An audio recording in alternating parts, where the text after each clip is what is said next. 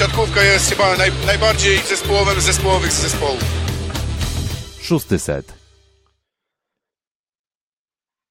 Pokazujemy się? Tak, jesteśmy. Ostatnie dwie drużyny, ostatnie dwie drużyny y, Plus Ligi tego sezonu w ramach naszego odliczania do Plus Ligi. E, jesteśmy 20, 29 września, jest dzisiaj. Jutro 30 września Jastrzębski Węgiel na dzień przed startem e, tegorocznych zmagań w Plus Lidze. No i o drużynie Zaksy, czyli o drużynie, która w zeszłym sezonie zachwyciła wszystkich swoją wspaniałą siatkówką i o tym, na co Zaksa może liczyć po sezonie, w którym jednak część ważnych elementów tej układanki personalnej mm, odeszła do innych klubów. Opowiemy ja, czyli Piotrek Złoch ze studia w Warszawie. I też jestem w Warszawie, Kuba Lewandowski. Mm, więc tak jak wspominaliśmy, Zaksa to drużyna, która w zeszłym sezonie mogła nawet w pewnym, na pewnym etapie sezonu mieć bardzo mocne przesłanki ku temu, żeby liczyć na potrójną koronę. Zdobyli Puchar Polski mm, i na finiszu sezonu było wiadomo, że po pierwsze zagrają w finale Ligi Mistrzów, co było no, niebywałym wydarzeniem dla polskiej siatkówki klubowej, bo, mm, bo, bo długo też bardzo czekaliśmy na to zwycięstwo, które finalnie udało, udało im się, nie udało im się, po prostu wygrali to swoją fantastyczną grą. Mm, no i potem przyszły te um, finały z Jastrzębskim Węglem, gdzie jeszcze w półfinale Zaksa lekko pokazała, plus ta kontuzja Zatorskiego, o której pamiętamy, mm, pokazała, że w tym, w tym meczu ze Skrow, że jest lekki zgrzyt, jakiś tam lekki problem. No i te problemy jednak dość mocno wyszły w starciu ze Strzemskim Węglem, który był perfekcyjnie przygotowany fizycznie na, e, na finał. O Zaksie tego do końca powiedzieć nie można było. Mm, jak ty wspominasz ten, e, te, te finały i te zakończenie sezonu zeszłoroczne, no bo oglądaliśmy razem finał przecież w e, zacnym gronie, finał Ligi Mistrzów. Mm, czy uważasz, że Zaksa ma prawo czuć się rozczarowana tym, że nie zdobyła mistrzostwa? Absolutnie tak. No, generalnie dwa sezony pod rząd, wygrana faza zasadnicza. Najpierw przerywana przez COVID, nie było wręczanych medali, bo zabrakło dwóch kolejek do grania. Kobietom te medale, prawda, wręczono, bo się skończyła faza zasadnicza. Tutaj u mężczyzn tych medali nie było, więc pierwszy sezon prowadzisz. W drugim sezonie dominujesz ligę absolutnie. Pamiętamy twoje słynne grafiki.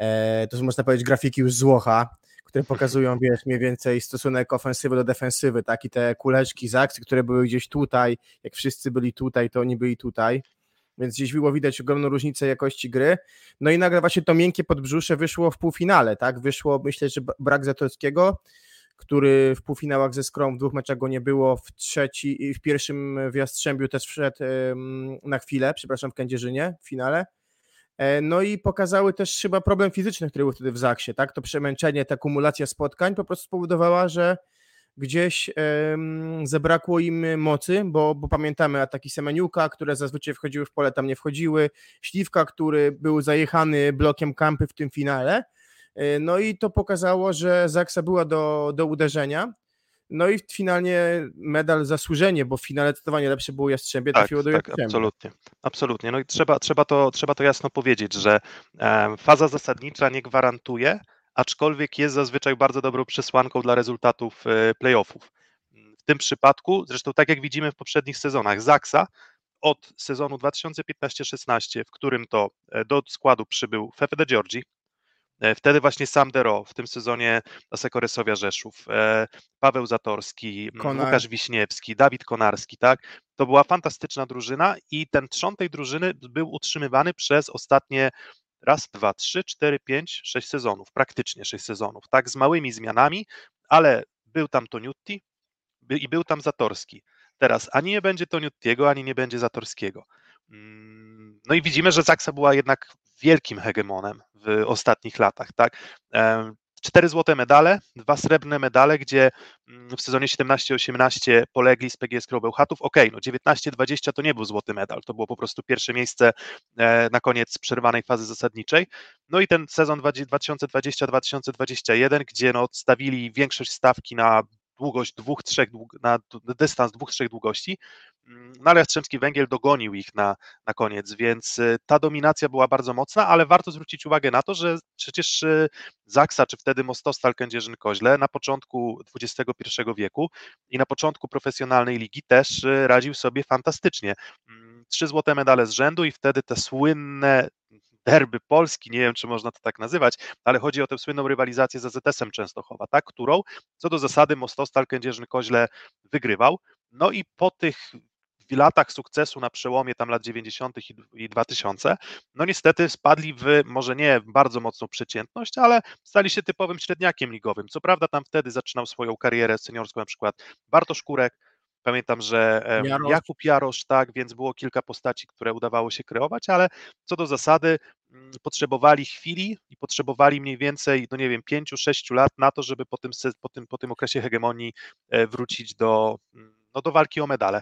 Jak ty pamiętasz te, pamiętasz w ogóle te czasy jeszcze historyczne? Tak, absolutnie, absolutnie pamiętam, bo nawet o, podsyłem wam, pamiętasz filmik e, 2002 rok bodajże, mecz o trzecie miejsce Ligi Mistrzów, jeszcze był Final Four chyba bodajże w Mediolanie i mecz z Pari Volley, prawda, o trzecie miejsce, co mm, skończył mecz Sebastian Świderski taką świecą, jak oglądaliśmy to, wiesz, wysyłaliśmy sobie nawzajem te filmiki, to w ogóle inna dyscyplina sportu, tam po prostu świeca za świecą szła.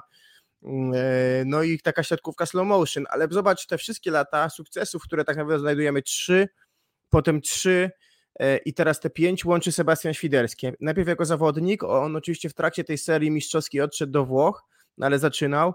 Potem jako asystent Castellaniego, jeszcze z Pawłem Zagumnym, ta drużyna z Fontelesem, z Ruciakiem, z Ruzie, która miała dać pierwszy tytuł w karierze Pawła Zagumnego. Niestety mistrzostwa dała, Polski nie nie, zdobył.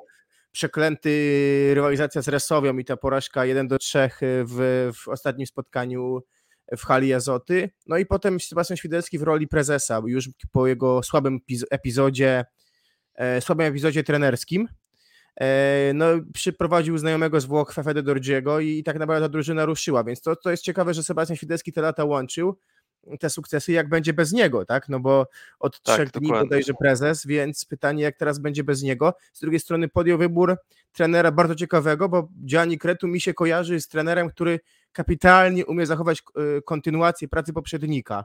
Pamiętasz odcinek, kiedy mówiliśmy o Samuel Wuo i ty mówiłeś o Samuel Wuo jako trenera Nowego Uręgoju bodajże? Nie, przepraszam, nie Nowego Uręgoju, tylko Z Zenit, Zenitu, Zenitu Sankt Petersburg, a albo wcześniej, a wcześniej mówisz o, oczywiście o Kuzbasie Kemerowo. dokładnie. I kto za niego przyszedł potem? E, Kretu i to właśnie Kretu eliminował e, rok temu w tym sezonie covidowym, e, przerwanym przez COVID właśnie Zaksę jako trener Kemerowa. I mam wrażenie, że Kretu jako ktoś, kto przychodzi po kimś, po trenerze, który ustalił wizję, jest kapitalnym wyborem. Nie wiem, czy się zgadzasz. Tak, znaczy ja myślę, że e, Kretu, mm, ja, ja w ogóle też, bo tutaj o tym się trochę zapomina, Kretu przybywał jako e, strażak do Indykpolu AZS-u Olsztyn e, w sezonie 11-12, jeśli dobrze pamiętam, albo, albo tak że tak, albo 11-12, w każdym razie to był sezon, w którym Indykpol AZS był zagrożony spadkiem z ligi, tak? To był jeden z ostatnich sezonów przed tą krótką przerwą, w których zamykano ligę. No i on poskładał drużynę z takich, z takich puzli, w których wydawało się, że one bardzo ze sobą nie grają dobrze. Więc i to, wcho- i, to, i to nie wybierał sobie wtedy zawodników do drużyny. On był w stanie drużynę trochę nagiąć pod jakieś swoje wymagania, pod swoje potrzeby, mając do dyspozycji takie, taki, a nie inny materiał osobowy. Potem Kuprum Lubin, tak? W Kuprum Lubin przecież on też mm, charakterystyką gry Kuprum Lubin była defensywa. To nie była drużyna bardzo skuteczna. Tam wtedy Nie no, był Tech, był. Pupart, był Techt, ale to była drużyna, która, której bardzo trudno było ją zniszczyć w, w, w, w, w swoim atakiem, tak? E, Więc ta Mhm. współpraca bloku z obroną i gra obronna to były zawsze atuty drużyny, e, drużyn Kretu, tak? Ja myślę, że jeżeli weźmiemy pod uwagę to, jak doskonale właśnie w defensywie w zeszłym roku pracowała Zaksa, i to, że cały czas jest tam kilku zawodników, którzy, o których opowiemy zaraz, którzy pozostaną i będą chcieli kontynuować pewnie podobny styl gry, no to wydaje mi się, że tutaj też mi to pasuje pod tym kątem. Czyli e, Kretu wie, jak ułożyć drużyny, żeby bardzo, bardzo przeszkadzały e, swoim rywalom e, w grze. I, i, i pod tym kątem ta kandydatura bardzo mi pasuje. W sensie ja uważam, że no, jeżeli mówimy o trenerze, który tak jak mówisz, grał, trenował Asakoresowie, ten pobyt udany, nieudany, trudno powiedzieć, mm, chyba tak średnio najeża, ale jeżeli, no to, to nie jest trener przypadkowy, to jest trener, który długo budował swoją karierę, długo budował swoją pozycję, ale myślę, że nie ma co krytykować go, no nie jest grbiczem, ale przecież jak przychodził grbicz, to też się zastanawialiśmy nad tym, czy on będzie wystarczająco dobry. Okazało Tak, się, że był. Okazało się, że był, więc ja myślę, że jeżeli chodzi o trenera Kretu, to, to, to tutaj nie ma, nie, nie powinno być du- dużych, dużych obaw. Dużo chyba ja widzę zbieżności pomiędzy Sebastianem Świdereckim a Zbigniewem Bońkiem. Nie wiem, czy to się dostrzegasz. A, no, ciekaw jestem, co masz na myśli. No, y, kariera zawodnicza wybitna jak na skalę polską, potem epizod trenerski taki sobie. No i potem wydaje się, że bardzo sensownie prowadzenie zespołów, czy dobór właśnie trenerów, rozumienie sportu generalnie, jak Tak, działać. tak. Tak, dokładnie. No, tylko, że Zibi Boniek mimo wszystko wydaje mi się być osobą, która tam mocno się opiera na charyzmie, takim powiedzmy swojej sile, a, sile mentalnej. charakter. Seba Świderski jednak taki trochę bardziej, nie chcę powiedzieć wycofany, ale, ale na pewno nie aż taki ekstrawertyczny do bólu, tylko raczej uporządkowany, ale zgadzam się, że jeżeli chodzi nawet o to, że przecież no, większość swojej kariery spędzili we, Włoch, we Włoszech. Dokładnie, Prawda? dokładnie Więc, tak. więc te związki z Włochami też na pewno, na pewno są bardzo widoczne, więc Zibi Boniek już nie jest prezesem PZPN-u, ale wiemy, że Sebastian Świderski będzie e, prezesem PZPS-u. E, No i zobaczymy też, kto będzie prezesem e, Zaksy, tak? Kto obejmie tę nową pozycję, no bo to jest jednak miejsce, w którym te, zwią- te związki polityczne przy klubach przyklejonych trochę do spółek Skarbu Państwa zawsze są bardzo mocne. Mam nadzieję, że to jednak będzie postać merytoryczna, która tę spuściznę Świderskiego będzie w stanie No e, i to też jest, wiesz, e, stanowisko, stanowisko bardzo chodliwe, w sensie taki skok do przodu, bo pani prezes Nowosielska potem została prezydentem miasta, Sebastian prezesem PZPS-u, także no tutaj też można powiedzieć, że przez Kędzierzyn do gwiazd.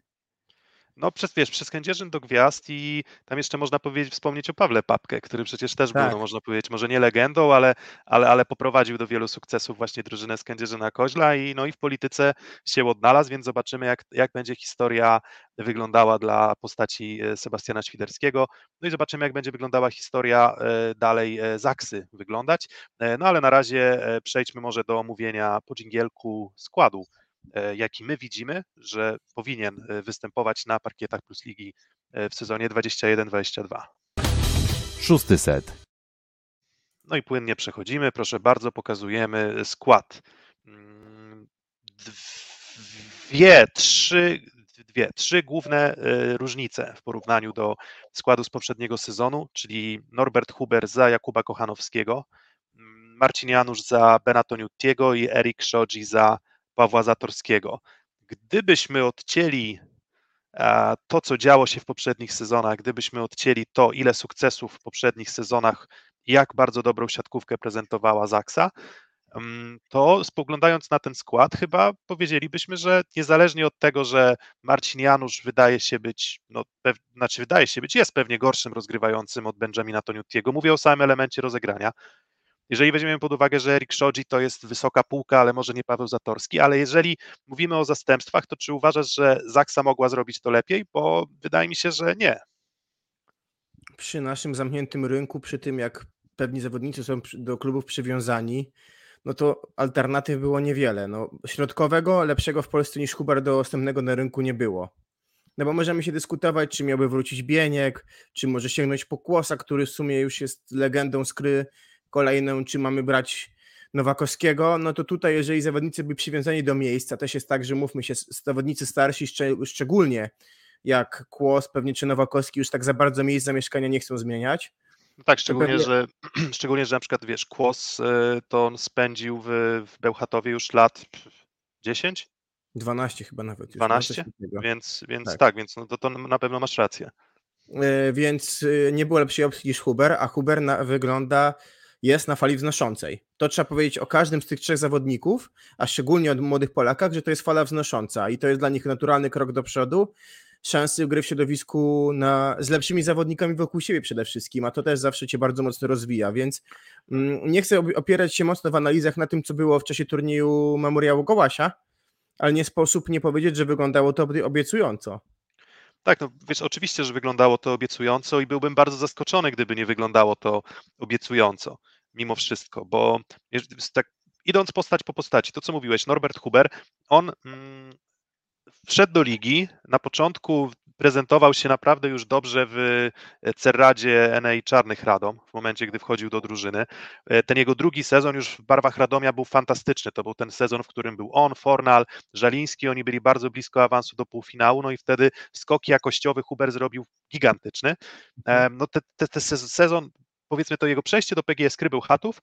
Mm, nie było nieudane, ale no jednak myślę, że mógł mieć pewien niedosyt związany z ilością minut spędzanych na boisku, bo tam była ciągła rotacja, no i był Bieniek, Kłos i Huber, miałeś trzech wcześniej bardzo wartościowych, tak, i Kochanowski, miałeś trzech bardzo wartościowych środkowych.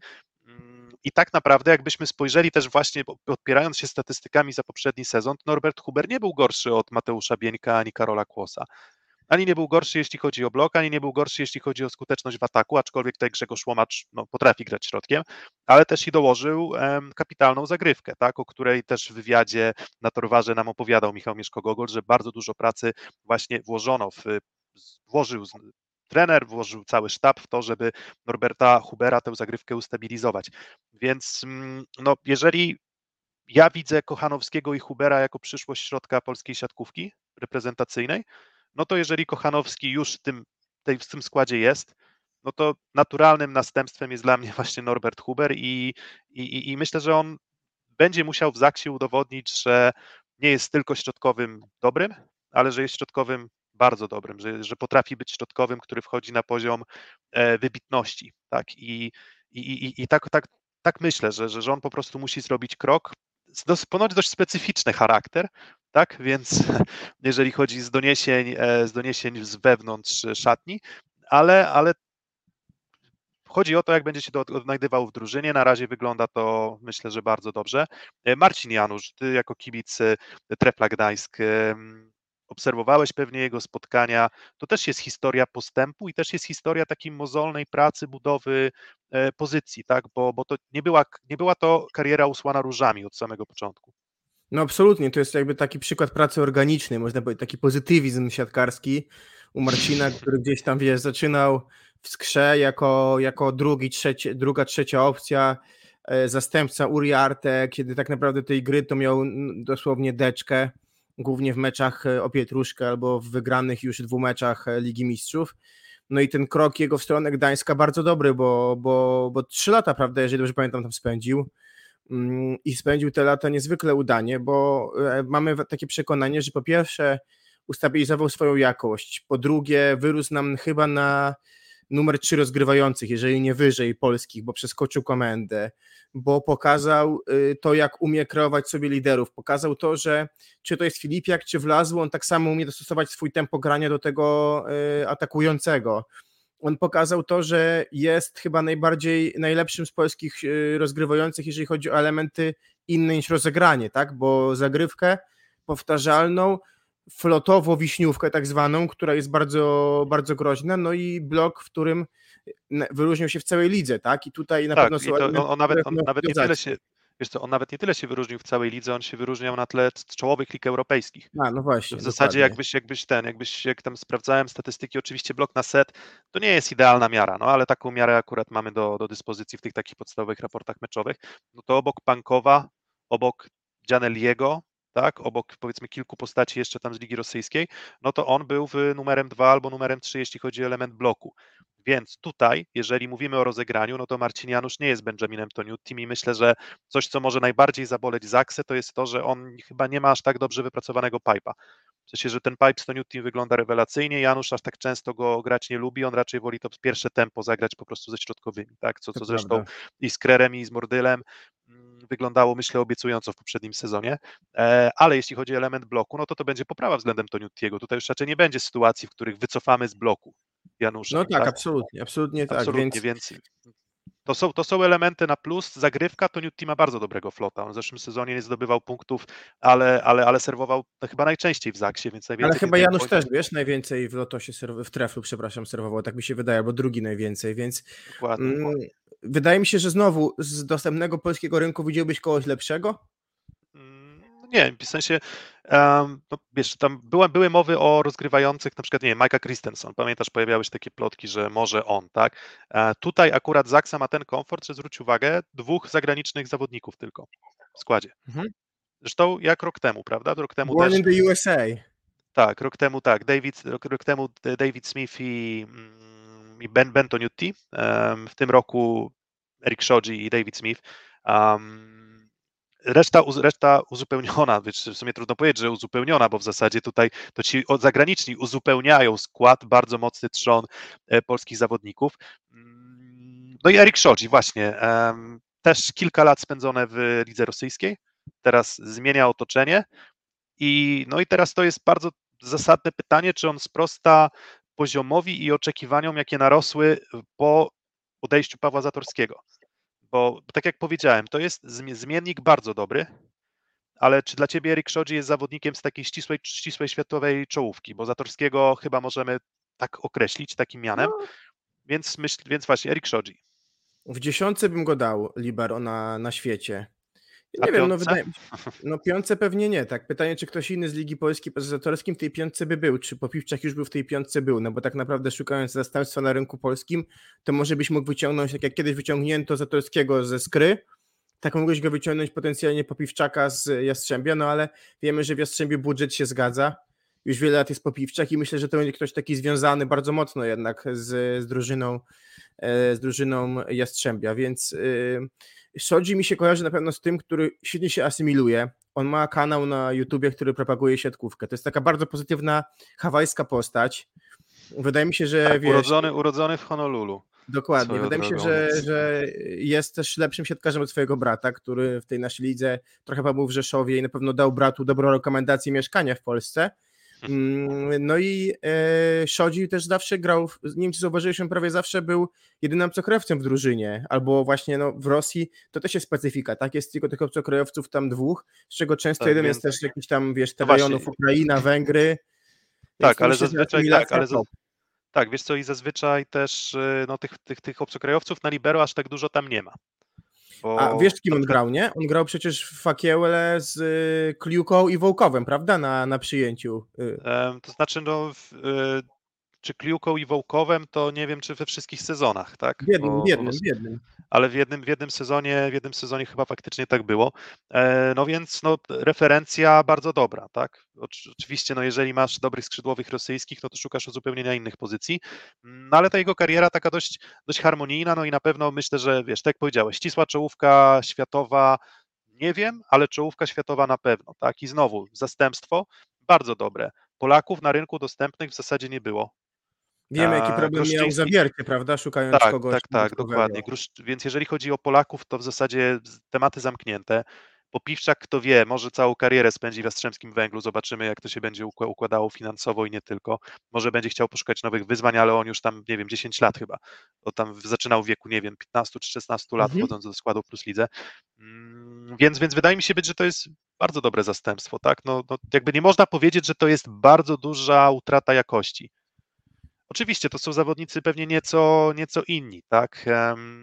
Zobaczymy też, jak czy Eric Shoji jednak dalej będzie zawodnikiem tym, będzie libero o takim stylu e, bardziej w kierunku obrony, czy bardziej w kierunku elementu przyjęcia. No Paweł Zatorski jednak tę linię przyjęcia spajał, tak? On na pewno bardzo Semeniukowi i Śliwce pomagał w tym, żeby to przyjęcie e, w zeszłym sezonie było no, komfortowe dla no rozgrywającego. No i sporne dla, piłki, prawda? Brał, brał, brał Zatorski. Dokładnie, więc e, zobaczymy, jak to ułoży trener George Kretu. No i właśnie, nie, nie, wspomina, nie wspomnieliśmy jeszcze o, no cóż, no, zawodnikach, którzy no chyba mogli mieć ten sezon reprezentacyjny bardziej udany i to tak powiem to delikatnie, tak, bo Olek, Olek Śliwka, Kamil Semeniuk, Łukasz Kaczmarek, no David Smith też zresztą, tak, bo to w zasadzie cztery postaci, które występowały w kadrze i cztery postaci, które poza Łukaszem Kaczmarkiem w, na Mistrzostwach Europy, gdzie miał bardzo dobre zmiany i były takie spotkania, w których naprawdę prezentował się fantastycznie, to jeżeli chodzi o Śliwkę, jeżeli chodzi o Semeniuka, to wyglądało to tak sobie. No i tak jak wielokrotnie w naszych live'ach powtarzaliśmy, no chyba to jednak kwestia zmęczenia po tym no, katorżniczym wysiłku, który musieli włożyć w poprzednim sezonie, bo, bo po prostu oni się nie odbudowali na igrzyska, tak? Ale pytanie, jak się, czy się odbudują na ligę? Myślę, że tak. Właśnie wiesz, było dziwne, bo ja też nie, nie śledziłem całego memoriału Gołasia, bo byłem też w Nowym Dworze na meczach yy, i widziałem Śliwkę, który nagle znowu dobrze punktuje i, i, i gra dobrze. A, a, mam taki problem z nim, że oglądałem reprezentację i tak, Iran tak słabo, Włochy dobrze od drugiego seta, yy, z Wenezuelą gra z Miniciu Semaniuk bardzo dobrze, z Japonią Śliwka dobrze, E, no i potem grał Kubiak i przyszedł mecz z Francją, no i oni weszli na boisko oboje, Semeniuk i Śliwka i nic nie dali. Może Semeniuk powinien być dłużej na boisku, bo w piątym secie już kończył, ale pierwsze trzy piłki w czwartym dostał trzy czapy albo nie skończył, tak? I... Tak, tak, tak. I, i, I to przecież było tak, że mm, no też te, ten pobyt śliwki na boisku też w tym czwartym secie spowodował, że no, straciliśmy przewagę, która wydawała się na początku, bo tam pamiętam, że na przykład on atak w out, tam ta seria z 7-4 do 7-7, mhm. no ale nie wracając, nie wracając do Tokio, Mistrzostwa Europy Śliwki też nie były tak. udane też nie były no udane. Semeniuka, Semeniuka też średnio, tak? E, bardzo możliwe, że to są, wiesz, cały czas zawodnicy, którzy no jednak, nie chcę mówić, że wymagają głaskania, bo to jest bardzo złe słowo, ale wymagają może trochę więcej komfortu. Może to nie są ci zawodnicy, którzy nadają się na to, żeby wchodzić z ławki i robić różnicę, no bo to troszeczkę, troszeczkę na to wskazywaliśmy, że Heinen sobie nie zbudował żadnego z tych zawodników, tak, więc trudno jest oceniać ten sezon reprezentacyjny. Ja mimo wszystko jako punkt odniesienia traktuję poprzedni sezon ligowy. Raczej, ja tak? w, sensie, że, w sensie, że jakbym miał oceniać, co jest dla mnie prawdziwym, prawdziwym okazem formy, czy e, prawdziwą e, twarzą tych zawodników sportową, no to moim zdaniem poprzedni sezon a nie, a nie, a nie sezon reprezentacyjny. Z uwagi na to, że ten sezon był bardzo dziwny. Tak? To no właśnie pytanie ze 100 punktów. Czy ty pamiętasz jakiegokolwiek zmiennika, który wszedł w jakimś meczu reprezentacyjnego sezonu o stawkę i wniósł coś do gry? Nie mówię o Jurim Romano w finale, bo to jest absurd. Hmm. Juri Romano w finale to jest historia science fiction, powiedzmy. No, Trevor, tak? Trevor, Trevor Kleveno z nami. Y, ale on grał od początku z nami. Chodzi, y, wiesz, on nie, wszedł tam w trakcie. A nie, nie, a nie tak, okej, okay, dobra, on, on, tak, on, no ale Blizzard, był, okay. był, no Blizzard i, i, chyba było też tak, że Tilly zaczął jakiś tam mecz ważny i Kleveno wszedł w tak, fazie tak, grupowej. W tak. I potem, tam, i, tak. i, potem już został, został w składzie, ale tak, ale no raczej no nie, był, nie był to sezon reprezentacyjny zmienników, to na pewno. No ja myślę, że taką... poza Aeropretem i Blizzardem, którzy weszli na rozegranie, to nie widzę takiego meczu. Może Panko w finale i Igrzyska, ale też Francja w końcu wygrała, więc mi się wydaje, że mało takich zmienników było, którzy cośkolwiek dawali takiego, żebyś Dokładnie. powiedział wow, wszedł i zrobił mega impact. Tak, Polet, Poletajew nie dał zbyt dużo, no tam w finale, no tam jeszcze w Podleśnik chyba wchodził. E, no ale, no ale tak, zgadzam się, że co do zasady raczej to był taki sezon, w którym trenerzy reprezentacyjni raczej liczyli na jeden, jedno zestawienie i budowali sobie tych zawodników. Ja myślę, że w tych komfortowych warunkach, na własnych klepkach i Kaczmarek, i Semeniuk, i Śliwka powinni dalej być no, bardzo wyróżniającymi się zawodnikami, tak? I Semeniuka i Śliwkę, ten, ten duet na przyjęciu, no mimo wszystko nawet biorąc pod uwagę tę zmianę przepisów i tego, że Olek Śliwka no, może zostać trochę uderzony, trafiony tym, że, mm, że, że ma bardziej restrykcyjne ma być podejście do oceny właśnie kiwek, co ewidentnie zbu, zburzyło jego pewność mentalną w, w trakcie sezonu reprezentacyjnego, to myślę, że no, jest to zawodnik, który no, nauczy się, w sensie ja myślę, że on jest tak. elastyczny, to nie jest zawodnik, o którym bym powiedział, że on, nie wiem, całe życie będzie grał w określony sposób. On ma szeroki już wachlarz zagrań, ma warianty siłowe też, w zeszłym sezonie był jednym chyba z najlepszych zawodników radzących sobie na piłce wysokiej plus lidze. I to, i to mówię, jest, to jest, to, myślę, że jest to do potwierdzenia w, e, w, w, statystykach. Więc mówię, cały czas jest to para przyjmujących, o których ja bym powiedział, że jest to para, która no, spokojnie bym plasował ją w czołówce, w czołówce ligi. No i cały skład bym plasował w, w czołówce ligi, tak? To połączone to z Georgę Kretu, no to w zasadzie tak. Atut bloku zostaje ci sami zawodnicy, no to okej, okay, no to oczywiście to jest, kwestia, to jest kwestia ułożenia e, całej drużyny jeszcze, ale może nawet jest trochę lepiej z Marcinem Januszem, bo masz w zasadzie każdą strefę trudną na skrzydle. A ja nie widzę różnicy takiej dużej między Kochanem a Huberem, jeżeli chodzi o blok. Nie wiem, czy ty widzisz jakąś mocną, ale wydaje mi się, że Huber też mocno popracował nad blokiem. Nie, tak, tak, dokładnie, dokładnie. Tam bym powiedział, że jeśli chodzi o taką elastyczność w ataku, to na pewno Kuba Kochanowski na plus. Absolutnie. Ale, ale, ale, ale Huber z kolei no jednak na zasięgu, tak, więc y, on, on, on po prostu no, z uwagi na te, no nie wiem, kilka centymetrów więcej, pewnie trochę dłuższe ręce, ma trochę inny styl ataku z tej krótkiej, ale też jest skuteczny, tak, no co pokazywał z, z łomaczem. Ławka rezerwowych. Bartłomiej Klut, Michał Kozłowski i tutaj Michał Kozłowski za mm, Pietruczuka, który w zeszłym sezonie był drugim rozgrywającym i to jest tak na pewno jest, zmiana na tak plus. Um, Michał Kozłowski Wojciech... w pakiecie zawsze z Januszem, nie wiem czy wiesz, to jest zawsze pakiet. Y, Anastazji ten pakiet stworzył i on już musi być grany ten jak, pakiet. Jak pamiętam mecze Trefla Gdańsk z Indykpolem, a ZSM Olsztyn, to nienawidziłem, gdy Kozłowski wchodził, bo on zawsze potrafił zmienić styl gry Gdańska tak, żeby wyciągać te mecze, więc... On też o tym mówił Mieszko, prawda? Znam tak samo, że Kozłowski idealnie się nadaje, żeby wejść w trakcie i zupełnie zmienić sposób grania drużyny. Dokładnie, dokładnie, bo on, on po prostu widzi, widzi, co jest potrzebne z ławki i po prostu potrafi dać wszystko, tak? No ale z jakiegoś powodu, no jednak tyle tym pierwszym rozgrywającym jest rzadko. E, Wojciech Żaliński, tutaj w zeszłym sezonie kontuzjowany Piotr Łukasik, barwak Zaksy, w tym sezonie Wojciech Żaliński, raczej zdrowy jak koń. Te, ten sez, te dwa sezony w Indykpolu AZS Olsztyn powiedziałbym, że mimo wszystko nieudane. Myślę, że sam Wojtek Żaliński sobie z tego e, zdaje sprawę. Nie mówię, że bardzo złe, nie mówię, że tragiczne, ale przychodził jako zawodnik, który no, bił się prawie że o medale. Reprezentacja. I, i, i, i grał, tak, w reprezentacji on, on też grał na, fantastycznie na zagrywce. Zgubił trochę zagrywkę, zgubił trochę e, przyjęcie, no może nigdy nie było jego bardzo mocnym atutem, ale zgubił też trochę to, na co, trochę, trochę to, na co liczyliśmy. E, czyli wysoka piłka. Wysoką piłkę przede wszystkim, tak? W Olsztynie bardzo na to liczono, ale myślę, że to mówię, to też jest tak, że to zależy od drużyny, jaką masz. On będzie miał drużynę, w której będzie miał praktycznie prawdopodobnie w każdym momencie na boisku, w każdym ustawieniu będzie miał alternatywy. Marcin Janusz Mm, to jest drużyna na pewno mocniejsza Indyk Pola ZS Olsztyn i myślę, że ja spodziewam się dobrego sezonu Żalińskiego, w sensie na zmianach, już zresztą widać to było w sezonie przygotowawczym, że, że, że Wojciech Żaliński dobrze się odnajduje w Zaksie. Mhm. No i Adrian, Adrian Staszewski, pamiętasz, libero w zeszłym sezonie, rezerw, taki rezerwowy, e, alarmowy libero. Tak? Ekskluzywny też. Tak kryzysowy, tak kryzysowy. Ja mówię na takich luksusowi, bo zagra wszędzie, trochę wiesz, trochę jest taki piłkarz James Milner na przykład Liverpoolu, który zagra wszędzie i Staszewski też mi się takim zawodnikiem wydaje, no bo to nie było proste jednak podjąć wyzwanie i stanąć jako libero. No i co by nie mówić, ten mecz 3 y, do 0 wygrany przez Aksę ze Skrą, Staszewski zagrał fantastycznie, tak? Ten ten drugi, trzeci mecz półfinał decydujący. No i jakby z nim w składzie no, weszli do finału, jakby nie patrzeć. Tak, tak, tak, dokładnie. Mogło, mogło to się skończyć, nie wiem, no, walką o, na noże o brąz, tak? Fakt, że dokładnie. pewnie no, byliby i tak mimo wszystko no, lepsi albo od, y, no, wtedy oni by grali z, z, projektem. Z, z, z, projektem, czy też werbą Warszawa. Tak no, ale właśnie, Adrian Staszewski, no taki bardzo solidna czwórka, tak? To myślę, że jakbym wskazywał na tych czwartych przyjmujących, no to jest jeden z gatunku tych lepszych tak, a nie gorszych, takich, takich uzupełnień.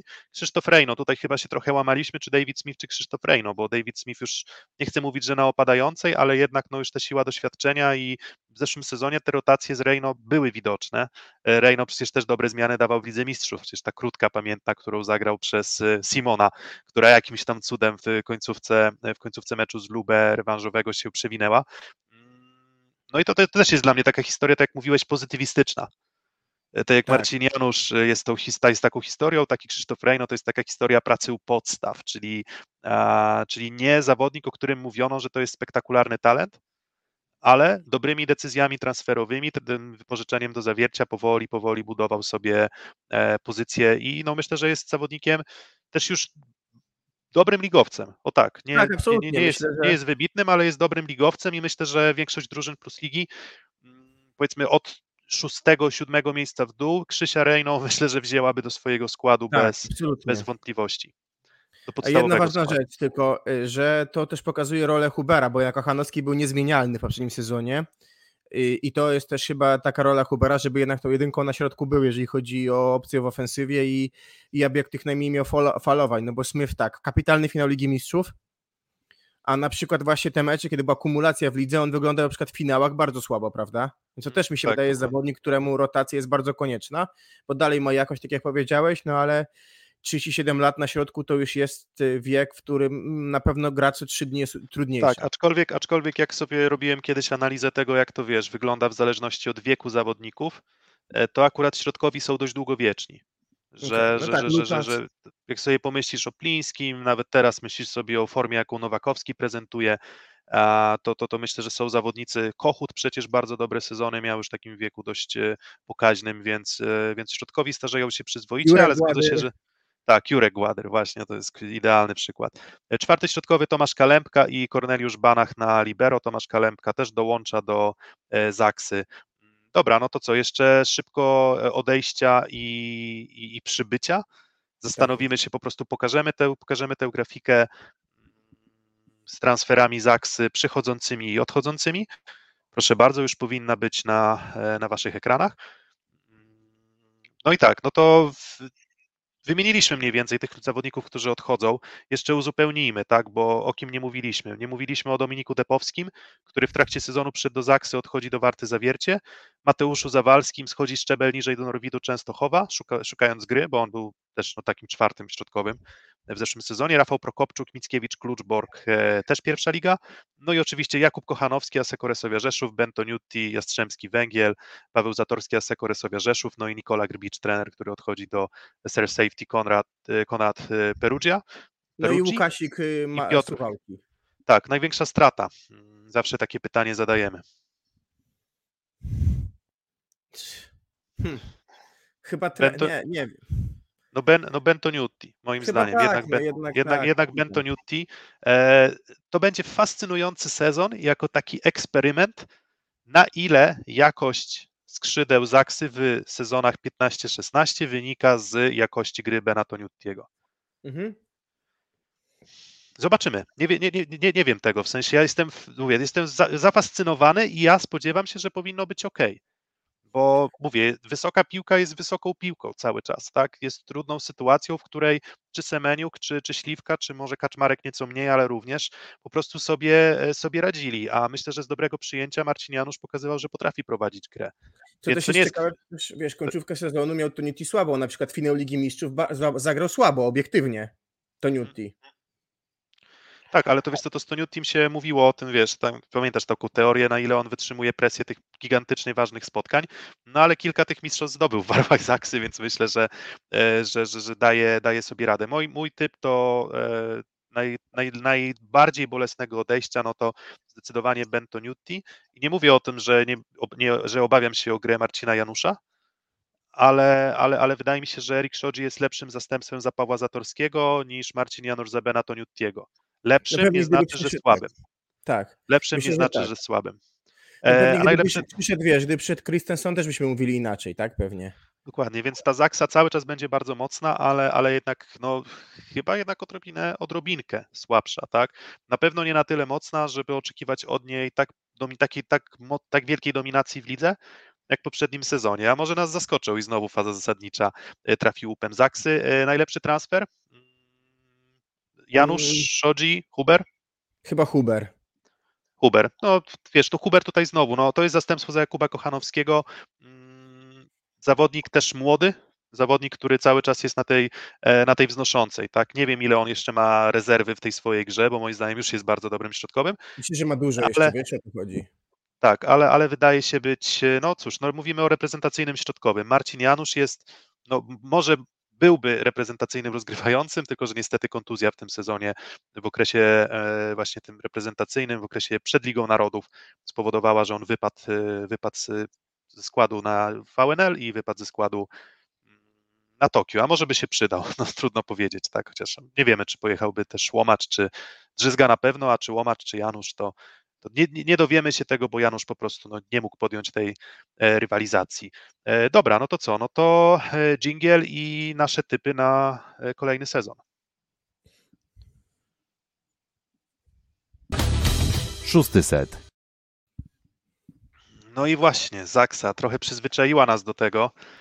Grupa Azoty, Zaksa Kędzierzyn-Koźle, dokładnie pełną nazwą mówiąc, m, przyzwyczaiła nas trochę do tego, że dominuje tę ligę, że, że, że wygrywa fazę zasadniczą, że jest bardzo powtarzalna i, i ja dalej spodziewam się bardzo powtarzalnej drużyny. W sensie ja dalej uważam, że to jest drużyna, która powinna zdobyć medal.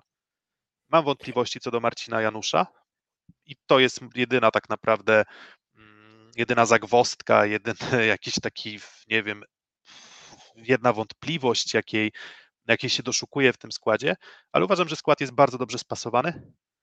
Uważam, że zastępstwa, tak jak wymieniliśmy, mm, wyglądają bardzo dobrze. No i co? Ja, mój typ medal. Em, mimo wszystko chyba odrobinkę wyżej Jastrzębski Węgiel. Aseko Resowia porównywalna, przy czym mówię, Zaksa ma atut zgrania. To, co ty mówiłeś w odcinku Aseko Resowi Rzeszów, że mm, wchodzą dwie, wchodzą trzy elementy, ale jednak te cztery elementy, jakiś tam system gry już zbudowany istnieje.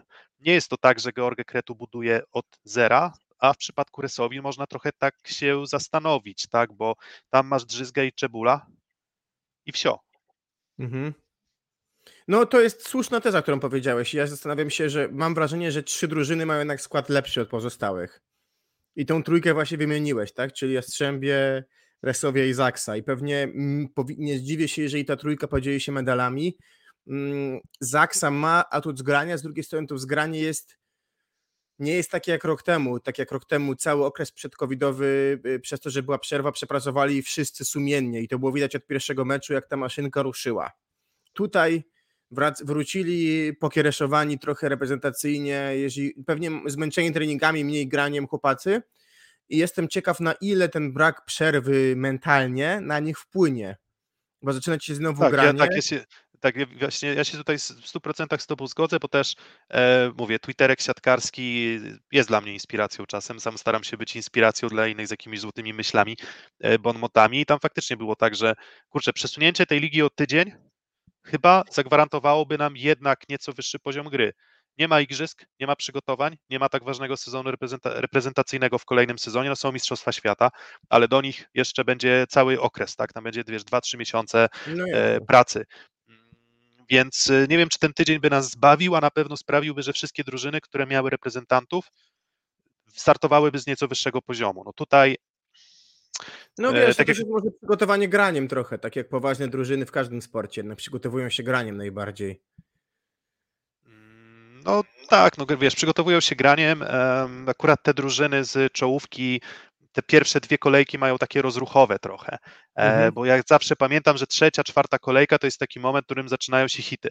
Czyli Tak. powiedzmy ci medaliści z poprzednich sezonów zaczynają i nawet jak się przyjrzymy e, tym początkowi Zaksy, no to pierwszy mecz ze Stalą Nysa, a drugi mecz z Radem Eneo Czarnymi Radą na wejście w ligę i trzeci mecz z Lukiem Lublin i dopiero ten czwarty mecz pewnie będzie z czołówką, tak, Projekt Warszawa, czyli brązowy medalista poprzedniego sezonu, no i potem PGS Krabeł Chatów, czyli takie e, trz- trzecią i czwartą drużyną dopiero od kolejki czwartej i piątej Zaksa, więc to wejście jest w miarę, w miarę swobodne.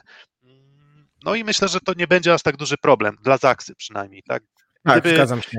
Wie- Większy, problem na przykład widzę, nie wiem, dla Indyk Polu AZS-u Olsztyn, gdzie no jednak Salechiego nie było, a Andringa przyjechał dość późno, no i tutaj okej, nie wiem, czy Aseko Resowia jest idealnym rywalem na początek, żeby się tak powolutku rozkręcać, szczególnie, że w drugiej kolejce PGS Krabeł Chatów. Tutaj Zaksa ma jednak w miarę komfort.